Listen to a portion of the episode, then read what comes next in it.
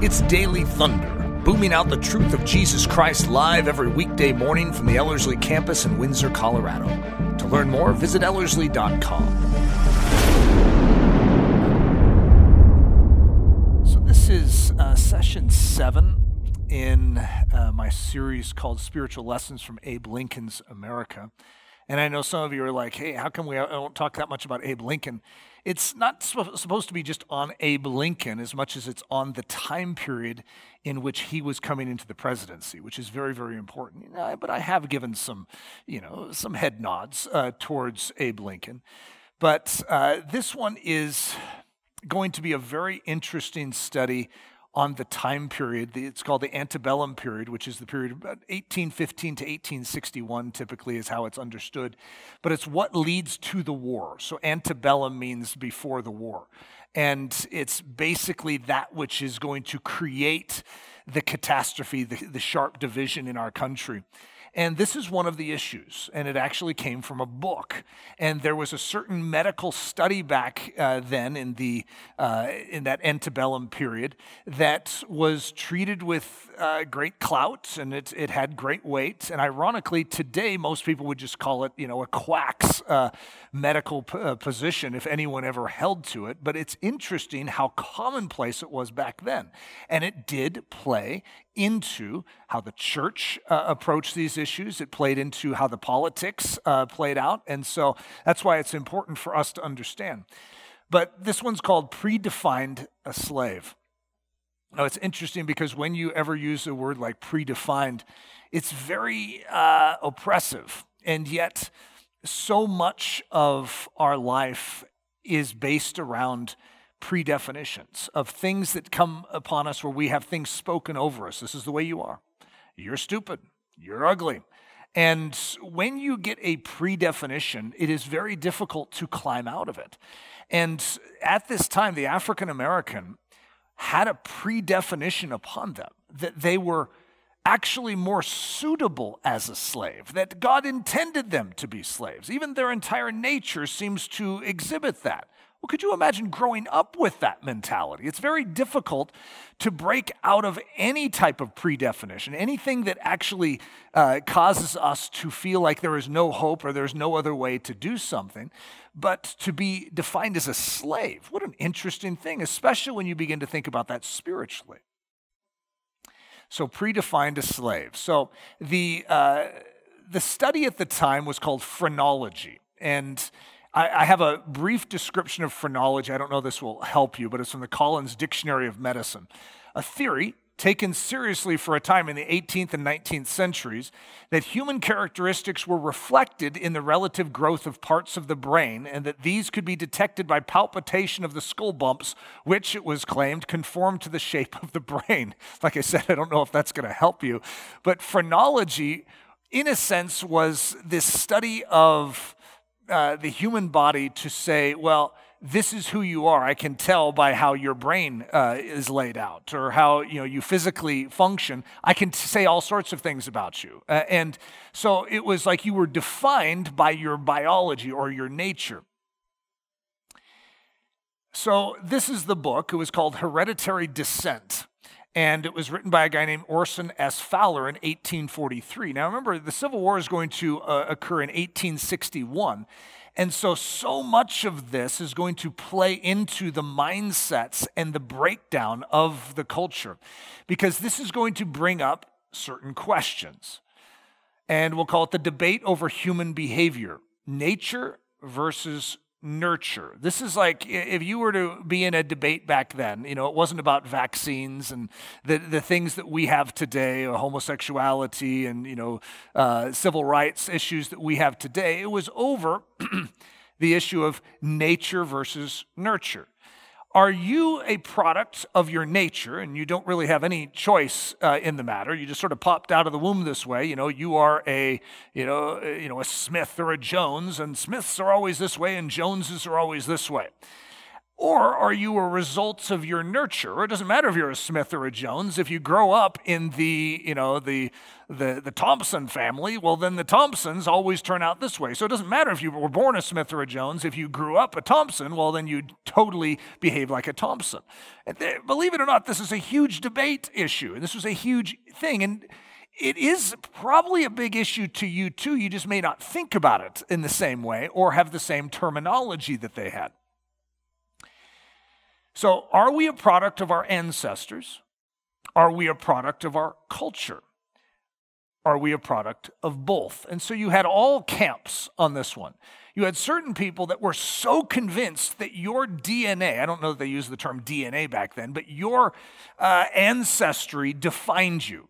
And so whether you wanted to be someone different or not, you couldn't. You were just sort of stuck in the, the Smith, the Jones, or the, Tom, uh, the Thompson package. And as a result, whether you wanted to change or not, you just sort of were that. And then you had the other side, which is no, no, no, no, no, no.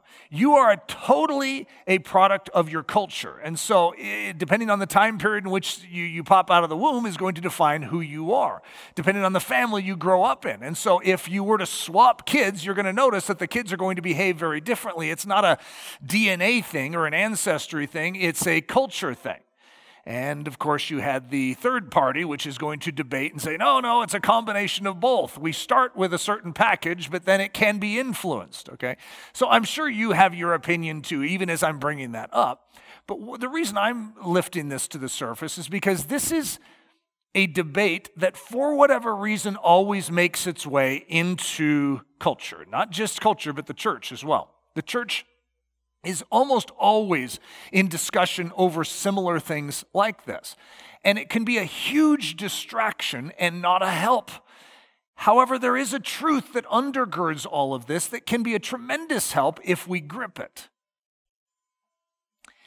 So, uh, one of the things that this always brings to my mind, Les Miserables, uh, there's, you know, if, if you guys have seen Les Miserables, there's the character Jean Valjean and Jean Valjean steals some bread and spends, you know, I don't know how many years in prison because of it in doing heavy labor.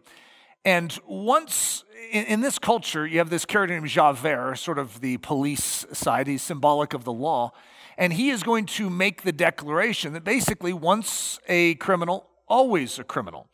And as a result, he is going to encompass the entire idea and identity of Jean Valjean as a criminal because he stole bread. And for many of us, we have felt that same oppression over our life, that we have been defined, and there is a Javert voice in our life that declares, You cannot change. Now, even if I were to just bring up something in your life where you have resolved to overcome it, and you have discovered that no matter how hard you have tried, you have continued in that behavior that you detest. You don't even like the behavior, but you keep finding yourself returning to it. And you can hear that voice of Javert even as, you know, I bring this up, and it's saying, once a criminal, always a criminal. This is just who you are. It's baked into your nature. And as a result, we have to grapple with this as believers, what is the truth? How does this work? How are we supposed to treat others? How do we understand ourselves? How did God design us? Predefined a slave. Is it in the nature? So look at what this book by Orson Fowler is going to say. Uh, and if, if, you happen to get offended by this, I don't blame you, okay? This is uh, a very, very uncomfortable quote. Uh, but it's basically going to show you how this book called Hereditary Descent was used to actually increase the virtue of slavery, as if it's a good thing to have slavery. So listen to this. Coarse hair correlates with coarse fibers in the brain and indicates coarse feelings, which suggests that people of African descent have poor verbal skills and traits best suited for nursing children or waiting on tables. So I don't know if you can feel the gravity of that, but what you have is science. This is, of course, you know, done by medical practitioners. It's a very uh, high-minded book, and it speaks the language that the South is wanting to reinforce at this time, which is the fact that you see this is actually the best thing we can do for the African descendants because they have coarse hair, which means they have coarse fibers of the brain, and therefore they're only really good for nursing babies and waiting on tables. Okay, now that is so preposterously ridiculous and has been proven so thoroughly wrong over time. However, in antebellum America, it's hanging there. Just like we have bad science today that just sort of lingers there, and because it's so thoroughly given and so often delivered, you begin to think it's true. And the same thing was happening back then. We have ourselves bad science. So when people say just listen to the science, well, listen to the true science because this is this is not true science. This is a bias. This is the superimposing of someone's worldview into the very issues of race. So we also had it towards the Jews at the time. So this is called anti Semitic uh, commentary. Jewish people, according to the same author, are hereditarily acquisitive, deceitful, and destructive. All right. So, how do you think that's going to help? That's going to promote anti-Semitism, just like it's just like the previous quote was going to promote slavery. Because hey, you know, this is just the way they are. We need to mitigate against this. These people are this way whether they like to, want to be or not, they can't change. This is just who they are. You know, if you're uh, of African descent, of course, this is the way you are. If you're of Jewish descent, this is the way you are. The moment you begin to conclude these thoughts, you begin to close in the room. You begin to tighten the chains on all of us because every single one of us has a disposition, and every single one of us really wants to get out of that disposition. And but according to this, there's really no escape. So, are we predefined or do we have a hope for change? I'm calling that the big question. You see, you need to know the answer to that. Are you predefined? Is everything defined about you and there's really no hope? I mean, you're going to end up, you know, doing certain things whether you want to or not. It's all predestined. Or do you have a voice in this? Isn't that an interesting question? Because theologically, that's a huge one. It splits the church. Uh, people get so into that question. And yet, that's a big question because if you end up saying that everything is predefined, it's interesting how it ends up locking in long term problems. If there is no hope for change, well, you talk about a head scratcher right there, and then what is this all about? Getting the biblical facts out on the table. Now, this is sort of the cheater's rendition of going through a very, very detailed theological study. However, uh, you know, I'm still going to do it, and we're going to move through it quickly. I'm going to break it up into two types of news. The first one is the bad news. Okay, and you're going to notice that there are certain things in this bad news that sound vaguely similar to uh, the fact that we are predefined a slave. So, first off, your nature is off. And I'm not just talking to someone of African descent or Jewish descent, I'm talking to every single one of us. The Bible is going to be very clear that there's something off inside of us. There is a warping, there is a twisting. It is a result of something known as sin. A rebellion, a deceitfulness has entered into our heart, and as a result of Adam's sin, and as a result, we are contorted when we even emerge from our mother's womb. Something is off. We are bent wrong. So, as a result, all of us are in this condition of sin, which means instead of being focused rightly in our soul, we were supposed to be focused outward, supposed to be thinking about the glory of God, but something is contorted, and instead we're thinking about our own glory. We're thinking about our own selves, our own uh, satisfaction, and that is a warping. It's selfishness, it's called sin. And that warping actually disturbs our relationship with God so thoroughly that we are removed from His presence. And so, as a result, we are destined, if you want to say it that way, when we are first born, for hell, for eternal separation from God. This isn't good news, this is bad news. That's why I'm calling it bad news. We all have sinful proclivities, and these sinful proclivities are stronger than our resolve to escape them. Have you ever had that thought where it's just like, I don't want to live this way, I don't like this behavior, but my resolve to overcome it doesn't seem strong enough to overcome the proclivity itself. I seem to always end up doing it, which is what Paul is describing in Romans chapter 7. The things that he wants to do, he cannot do. The things he doesn't want to do, those he does. Oh, woe is uh, Paul, but woe is all of us. Who can save us from this body of death? cries Paul. Now, there is an answer to that. It's thanks be to God through Jesus Christ our Lord, but I get ahead of myself. Of course, that's called the good news. But to understand the good news, you first need to understand the bad news. Now, here's an interesting point I have under the bad news. You are conformable, which means you're designed to change, but you can't change yourself. That's part of the bad news. Because you can resolve internally to say, I don't want to be like this anymore, but you can't get out. You see, there is a predefinition to who you are. The Bible even makes it clear you are a sinner, you are a slave to sin. Well, that doesn't sound good. Where are we stuck? And that's, this is so important in the overall message uh, that is coming through. In the antebellum period, they, they looked at the slave and they said, You will always be a slave. There's no hope, there's no way out. That isn't the message of the gospel. That isn't the message of the Bible. All of us are enslaved, but every single one of us has been given good news. And that is that we can be freed from our enslavement. We can actually be conformed, but not to the pattern of this world, but to the pattern of heaven. That we can change. That's the truth right there. This body, this body of Eric Ludy can alter. The nature of Eric Ludy can change. That there is hope and a future for the life of Eric Ludy and everyone else listening in. So here's the good news God's nature is inclined toward your rescue. Isn't that an amazing thought? So, yes, there's bad news, and yes, we're in pretty deep.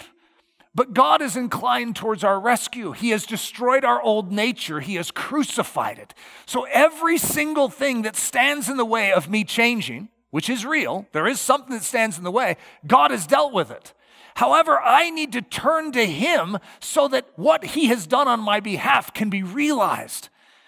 His Holy Spirit is stronger than my sinful proclivities. So even though my proclivity towards sin is very strong, His Holy Spirit that wants to move in and take over this body is stronger which means he desires to change me, to save me, and the work that he is doing in me is actually greater than the work that is against that change. So, therefore, though there is a part of me that's like, ah, I don't know that I want to change, God's work is greater than that. And therefore, I have hope that a real world change can take place inside of my life.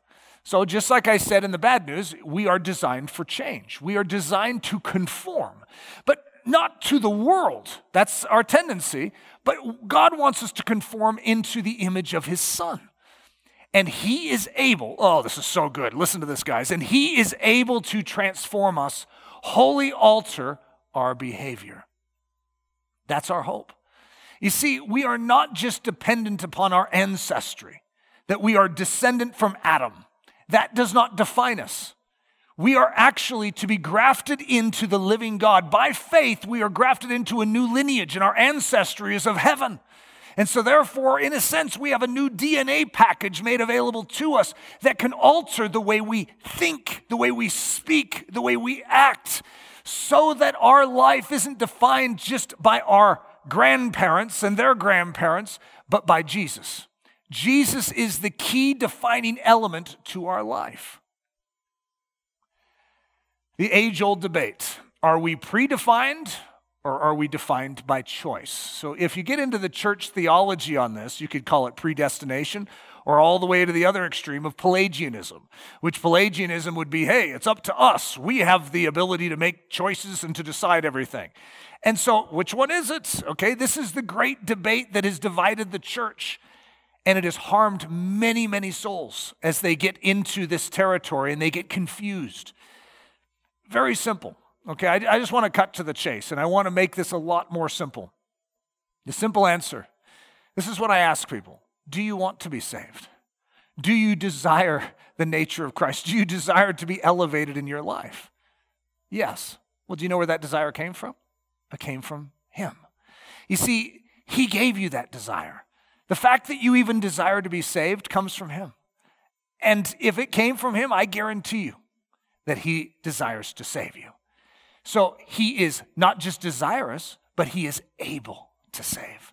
So if you have a desire to change, if you have a desire to be elevated and lifted out of your uh, pig stink, well, guess what? Your God is desirous to do it. He's already made that clear. He desires you. There is nothing more entombing than the idea of you are predefined a slave and God doesn't want to do anything to, to set you free. You know, oh, you're one of the exceptions out there. You're one of the cursed ones. You're one of the ones fit for wrath.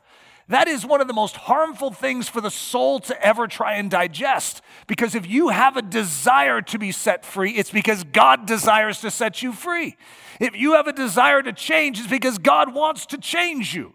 That is what we hold on to. We hold on to His nature, His ability, His desire. He longs for us to be set free.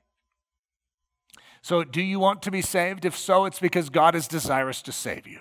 There is great hope for your life starting today. So here is the, uh, I'm going to call this the secret of Lincoln in his thinking. Now, I want to see if you can catch it. Slavery is not supposed to be a permanent condition. You see, th- when I say that, you could say, well, of course not. Why, why that, that's ridiculous. But you need to realize the time period in which this is happening. Slavery is a very common thing back in 1861. And Lincoln is going to conclude something. And that is, and as he studies the Word of God, he's going to realize that though we are all slaves, that slavery in God's economy is never intended to continue like that. That God desires to set us free. And so, if that's the case, it's a principle of life not just for my own soul spiritually, but for my own culture, my own, the, the people, uh, the citizens of this nation, that slavery, though it may be present now, must not continue. That that is the biblical mind towards someone enslaved, that God always gives a hope and a future. And this is going to change and impact Lincoln. So here we are, Romans 6, 17 through 18. I, I, shortened it down just to make a very simple statement. You were slaves of sin, you were delivered. What an amazing statement. And this is going to be a bedrock point of the entire leadership of Lincoln through the Civil War. That he is going to understand that just as spiritually you're going to see that we were slaves, but that changed, the work of grace in any life, in any family, in any culture is to set people free, not to enslave them. And so, if God's grace is at work in this country, then may the effects of that be people being set free. So let's go through the leadership's of secrets of Lincoln that we've covered so far in the series. Number one, draw loving lines, not hard lines. Number two, approach the nasty stuff like a Quaker. Number three, never ever send the first draft. Number four, listen like everyone in the room is smarter than you. Number five, bust through the cultural blind spots. Number six, inspire a Clapham sect in your living room. And today's slavery is not supposed to be a permanent condition. So remember that for your own soul.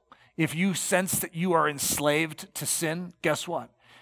You have a deliverer, one who wants to emancipate you, one who wants to deliver you from that slave holding uh, condition, to be set free, to be delivered unto a new life, a new way of living, a new way of thinking. It's called the gospel, and it works. Father, I pray that we, each of us, would just freshly relish the fact that you change our condition that we are not just defined by our ancestry. We are not just defined by the culture in which we grew up. We are defined by your Holy Spirit. We are defined by the work of Jesus Christ, that you want to conform us into the image of the dear Son, that this is what you desire to do in every single one of us. And Lord Jesus, if there's slavery in our life, I pray that you would set us free from it. We ask this in the name of Jesus. Amen. Daily Thunder is a listener supported production of Ellerslie Discipleship Training. At Ellerslie, we are laboring to rouse the Church of Jesus Christ out of its lethargy and build brave hearted Christians for such a time as this. Daily Thunder episodes are released every day, Monday through Friday, from our campus in Windsor, Colorado. And our weekly sermon is delivered live at 9 a.m. on Sunday mornings with a delayed live stream available at noon Mountain Time. Go to ellerslie.com forward slash daily to get all the details. Thanks for listening.